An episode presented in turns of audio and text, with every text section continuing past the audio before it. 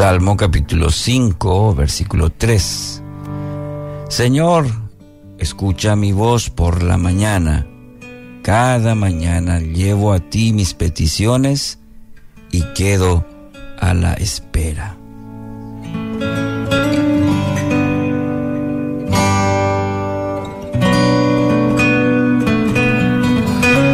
La posibilidad de presentar ante el Señor nuestras peticiones es uno de los preciosos regalos que nos brinda esa relación con Dios, poder hablar con Él, presentar nuestras peticiones.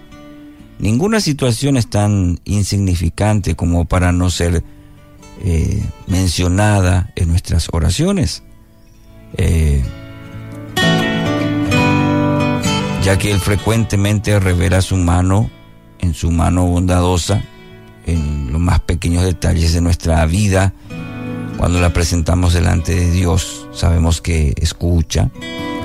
Ahora, querido oyente, ese proceso de elevar a Dios peticiones también representa un peligro. ¿En qué sentido?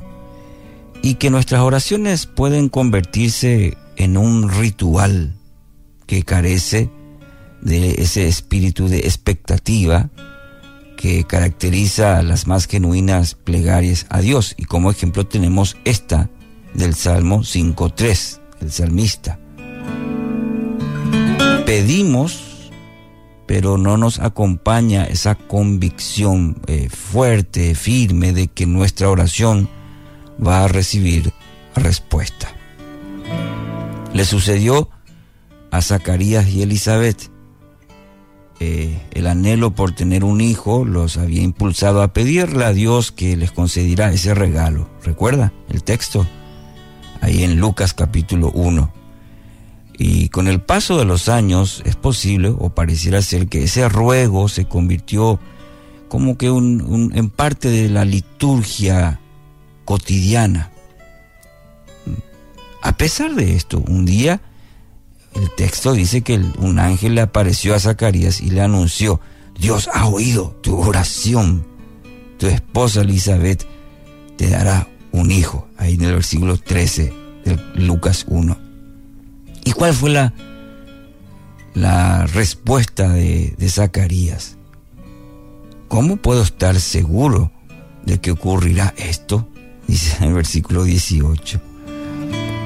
Ahí emerge la duda que parece indicar que Zacarías oraba por algo que en el fondo él creía imposible. ¿Se da cuenta? Habrá sido la oración de toda una vida y cuando es con, cuando Dios contestó y bueno, ¿y cómo va a ser esto? ¿Cuál es la garantía que me das?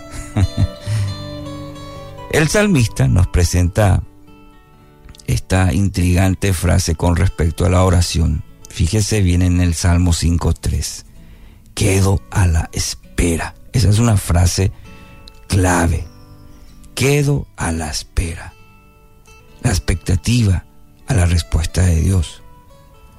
Eh, entiendo por esto que el, el salmista aguarda alguna clase de respuesta de parte de Dios. Él se va a manifestar. Yo quedo a la espera no considera cerrado el asunto después de, decir amén, después de concluir la oración. Más bien esa oración da lugar a una expectativa, la mirada atenta de quien posee la certeza de que algo va a ocurrir. La postura del salmista nos recuerda también en el Antiguo Testamento la decisión que tomó Habacuc si buscamos ahí en capítulo 2, versículo 1, un hermoso texto, mire lo que dice el profeta. Subirá a mi torre de vigilancia y montaré guardia. Allí esperaré hasta ver qué dice el Señor y cómo responderá a mi queja. y es muy gráfica esta, estas palabras de Habacuc.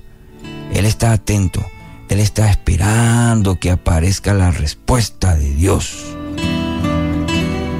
Y esta actitud expectante, eh, mi querido oyente, es tan parte de la oración como también las peticiones en sí. No hablamos a un Dios mudo, hablamos a un Dios que se deleita en comunicarse con cada uno de sus hijos, aquellos quienes se acercan con un corazón sincero, humilde, pero también con la expectativa de que ese Dios poderoso va a obrar, va a responder a cada uno de sus hijos. Claro, en su voluntad, en sus designios, en su soberanía, pero está ahí expectante que el Padre se manifieste. Quiero dejarte con este desafío, querido oyente, que tus oraciones no mueran cuando decís amén. Salí a la vida atento y dispuesto a ser sorprendido por Dios, por tu Padre, por tu Abba. Dios hará algo. No lo dudes, no lo dudes. Dios hará, Dios obrará. Eh, y va a ser una lástima que no puedas reconocer la respuesta que vos mismo eh, le has pedido al Señor, como en el caso de Zacarías. Porque Dios obrará. En su tiempo, Dios hará que tu oración tenga esa santa expectativa cuando al decir amén sabemos que Dios obrará.